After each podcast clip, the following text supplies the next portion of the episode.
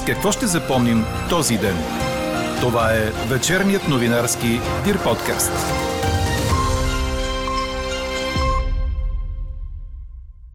Хората да ценят свободата и на другите, а не само своята. Още от коментара на писателя Михаил Вешим в първия ден от завръщането към старото нормално, очаквайте във вечерните подкаст новини. И още от темите, които ще чуете. От Демократична България внесоха проект на решение Народното събрание да разреши военна помощ за Украина. Въпреки, че коалицията заседава с министъра на отбраната, темата не е била обсъдена. Председателят на Европейската комисия пристига в София, за да съобщи оценката по българския план за възстановяване и устойчивост. За 40 години 800 милиона китайци са се справили с абсолютната бедност. С какво още ще запомним този ден? Чуйте във вечерните подкаст новини. Говори Дирбеге. Добър вечер, аз съм Елена Бейкова. Чуйте подкаст новините от деня. Както сте разбрали вече, времето отново ще се развали и ще стане по-студено, но през почивните дни ще е сравнително приятно, според прогнозата на Иво Некитов. Утре ще е слънчево с слаб вятър, температурите ще стигнат до 18 градуса. В неделя ще има повече облаци над източните райони, но вероятността за валежи е малка. Максималните градуси ще са малко по-високи, до 23. В понеделник облачността ще започне да се увеличава и да захладнява. Хората да не се разпасват изведнъж. Предпазливостта не е излишна. Нищо не пречи на всеки от нас да бъде с маска на местата, където се събират много хора. С тези думи писателят Михаил Вешим посрещна първия ден след отпадането на извънредната епидемична обстановка и завръщането към старото нормално. Той перефразира популярното у нас всеки сам си преценя с това – всеки сам си преценя докъде и колко му е акъла. За подкаст новините Вешим разказа, че усеща постепенното нормализиране на ситуацията и сподели от какво се притеснява. Притеснявам се доколко е, всеки цени свободата своята, ама и не засяга свободата на другия. Тоест да цени и свободата на другия искам, ми се иска. Да не стане така, че заради личната свобода ти е, по някакъв начин м, заразяваш друг човек. Това ми се иска да може българина да прецени. Какво друго си говорихме с писателя Михаил Вешим на днешния 1 април, ще чуете в края на подкаст новините. Тогава ще разберете и резултата от днешната ни анкета. От днес всеки си преценя за мерките. Притеснявате ли се от това? Накратко ще ви припомним, че от днес не сте задължени да носите маска на закрито, нито да спазвате дистанция на обществени места, но е силно препоръчително, обявиха през тази седмица от Здравното министерство. Няма ограничение в броя на хората, които се събират на едно място, независимо дали става дума за заведение, кино, концерт. Отпада и задължението на работодателите да ограничат присъствената работа до 50% от броя на служителите си там, където е възможно. Подновяват се свижданията в болниците, учебната дейност в университетите, нормалната посещаемост на детските заведения. Ако идвате от друга държава у нас, без значение от коя под свят зона, трябва да представите документ за вакцинация или преболедуване или отрицателен резултат от тест. Природният газ поскъпва с 25,3% от 1 април, реши Комисията за енергийно и водно регулиране. Това е по-низко увеличение на цената в сравнение с първоначално поисканите от Българ газ 58%, но по-високо спрямо последно обсъжданите 13,5%. Като причини за покачване на цената на газа се посочва повишената несигурност на доставките от Русия заради заплахите и да прекрати подаването на газ. По-високи обещетения за безработица и майчинство влизат в сила от днес. Минималната заплата също се вдига от 650 на 710 лева. Семействата, които имат право на детски добавки, ще получават повече средства месечно. 50 лева за едно дете, 90 лева за две деца. Яслите и детските градини стават безплатни също от днес. В същото време служители на МВР изразиха недоволството си от ниското според тях заплащане в системата, като разпънаха палатки пред финансовото министерство. Синдикатите настояват за 25% вдигане на възнагражденията в новия бюджет, който влиза в сила от днес. Това ще бъде възможно при негова актуализация. Какво не се случи днес?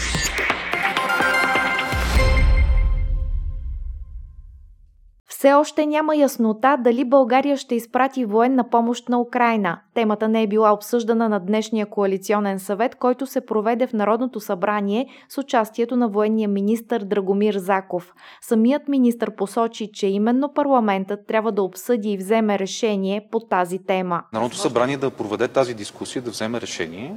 Аз като министр на отбраната когато получа мандат, разбира се, ще направя това, което зависи от нас и това, което е възможно. Това, което имам, аз го казах и няколко пъти, не виждам каква работа би свършило в Украина. Това са изключително стари муниции, просто не виждам вариант как те ще послужат в Украина. Към момента не сме идентифицирали това, което бихме могли да предоставим, но нямаме и такава задача в момента. Ние не знаем какви са наличностите, знаем с какво разполагаме. Малко след заседанието на Коалиционния съвет от парламентарната група на Демократична България внесоха проект на решение за оказване на военна помощ на Украина. А според данни от социологическо изследване на Market Links, направено по поръчка на BTV, 67% от българите смятат, че страната ни трябва да запази неутралитет по отношение на конфликта Москва-Киев. Каква оценка ни дава Европейската комисия на плана за възстановяване и устойчивост, ще каже лично и наживо в София председателят ти Урсула фон дер Лайен, която пристига у нас другия петък по покана на премиера Кирил Петков. Според съобщението на правителствената служба, председателят на Европейската комисия ще има среща с премиера, а в програмата е заложено и посещение на проекти, чиято реализация е свързана с плана. Документът беше предаден през октомври миналата година. В рамките на оценка оценката Европейската комисия подчерта необходимостта от промени в области като енергетика, върховенството на закона и транспорта, за да бъде постигнато съответствие с европейските изисквания. Една от големите промени в плана, която направи кабинетът Петков, е премахването на проекта за изграждане на голяма парогазова централа – това щеше да увеличи енергийната зависимост на България от вносни суровини, посочват от Министерския съвет. Проектът бе заменен с мерки за ускоряване на изграждане на нови ефтини възобновяеми източници, съхранение на ефтина енергия, която да се използва в пиковите часове, както и пълноценно използване на въглищните мощности, когато те са необходими. Служителите на ДАНС, уличени в шпионска дейност, са двама. Отстранени са и не се допускат до сградата, съобщи пред журналисти директорът на агенцията Пламен Тончев. По-рано днес от специализираната прокуратура обявиха, че се разследват трима агенти на ДАНС, като сигналът за действията им идва от самата агенция. Разработката е изцяло на отдела по вътрешна сигурност. Тончев поясни, че единият служител е началник на отдел, а другият на сектор. Били отдавна в агенцията и работели в една дирекция. Според агенцията има достатъчно данни, че единият е шпионирал, за другия те първа се събира информация. Разговорите между делегациите на Русия и Украина бяха подновени днес онлайн, като ръководителят на руската делегация Владимир Медински публикува снимка от тях. Канцеларията на украинския президент Володимир Зеленски потвърди, че новият кръг от преговорите е започнал, предаде Associated Press. Преди три дни в Истанбул се състояха преки преговори между делегациите на Киев и Москва. Медински отбеляза днес, че позицията на Русия по въпросите за Крим и Донбас остава непроменена. Русия окупира и анексира Крим през 2014 година, а същата година проруски сепаратисти отцепиха две територии в промишления район Донбас в източна Украина, припомня агенцията. Външният министр на Русия Сергей Лавров, цитиран от Reuters, констатира днес, че на преговорите е постигнат известен напредък и каза, че Москва подготвя отговора си на украинските предложения. А след украинския удар по склад за гориво в руския град Белгород, за който съобщиха от руска страна, Кремъл обяви, че това не създава комфортни условия за продължаване на мирните преговори с Киев. Русия обвини Украина, че е нападнала склада, но украинските власти не отговориха веднага на исканията за коментар. Украинският министр на външните работи Дмитро Колеба заяви, че не може нито да потвърди, нито да отрече предполагаемото участие на Украина в атаката срещу склада за гориво, тъй като не му е известна цялата военна информация. Четете още в Дирбеге! Директорът на Националната агенция по приходите Румен Спецов заяви, че футболният Левски продължава да има задължения, като разговорите между държавната институция и клуба от стадион Георгия Спарухов продължават, предаде Корнер. Случаят с Левски все още е наболял, все още имат задължения към НАП.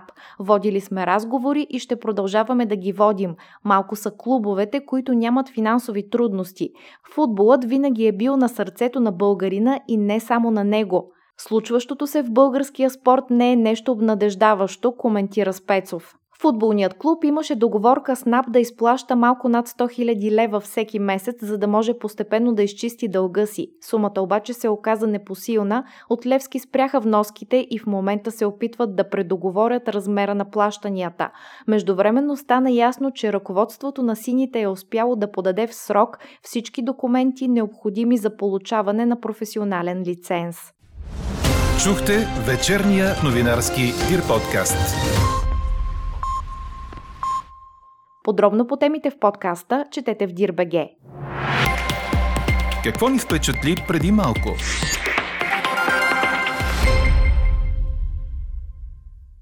За 40 години 800 милиона китайци са се избавили от абсолютна бедност, която според глобалния стандарт на Световната банка е човек да живее с долари 90 цента на ден.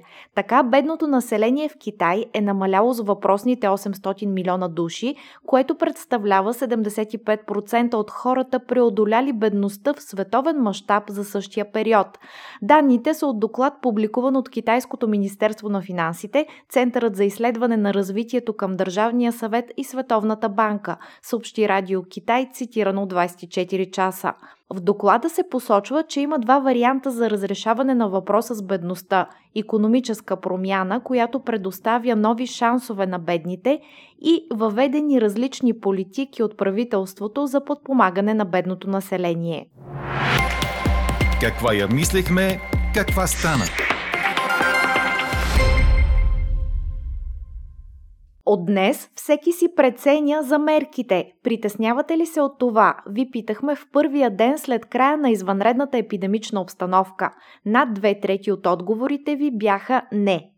Всеки сам си преценя как да се лекува и в какво да вярва. Така писателят Михаил Вешим обобщава наблюденията си върху поведението на българите от началото на пандемията. За разлика от Иван Хаджийски, който преди 60 години пише оптимистична теория за българския народ, Вешим споделя, че неговата теория е песимистична.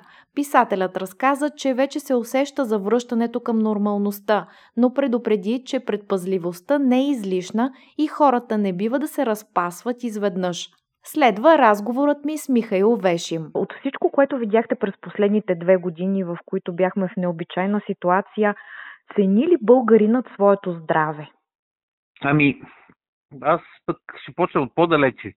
От преди 60 години, да кажем, когато Иван Хаджийски е написал своята оптимистична теория за нашия народ и другата си книга Бит и душевност на нашия народ. Това е първият български социолог, който се е опитал по някакъв начин а, така да осмисли наблюденията си научно, да осмисли наблюденията си върху българския характер. И той е написал оптимистична теория за българите. Аз 60 години по-късно бих казал, че теорията ми е песимистична, особено около covid Българина показва, че се интересува от здравето си, но не го цени. Защото ако го ценеше, ние нямаше да сме най-пострадалата от COVID нация. С най-много смърт, най-висока смъртност. Ние сме с страни, се мерим с страни като Перу и коя беше още някъде в Африка. Та, това не е само въпрос че, е, на това, че здравеопазването ни е лошо, защото българското здравеопазване не е чак толкова лошо. Хората по някакъв начин станаха е, други. Не случайно родиха тая фраза, която стана и фраза на годината. Всеки сам си преценя. И всеки сам си преценя е, докъде и колко му е къла. Всеки сам си преценя а, как да се лекува и в какво да вярва. И затова сме на а, това положение. Значи не, българите вече не вярват в науката, а вярват на предсказания на врачки, баячки и на социалните мрежи. Сега, ако беше жив Иван Хаджийски и имаше наблюдение върху социалните е, мрежи и нещата, които се пишат там, сигурно наистина и той би написал една песимистична теория за, за нашия народ. Как според вас това даване на свобода и на избор, което е от днес, ще се отрази на хората? Със сигурност ще има поне две групи от хора, които ще бъдат по-предпазливи и други, които ще си бъдат абсолютно безхаберни. Вие как виждате нещата? Ами гледам около мен. сега, например, моя син, който е млад човек, нали, 18 годишен, той с облегчение прие е, отпадането на мерките и вика е най-после да паднат е, маските и всичките тия ограничения. Това е нормално. Младите хора трябва да се срещат, да се общуват е, е, помежду си, да се запознават, е, да се прегръщат, да се целуват и е, така нататък. Още повече, че те по някакъв начин са защитени е, поради младостта си. По-леко ще го изкарат но пък от друга страна а, нищо не пречи на по-отговорните да мислят и за а, родителите си. Та, нужно е а, по някакъв по някакъв начин а, хората да не се разпасват изведнъж.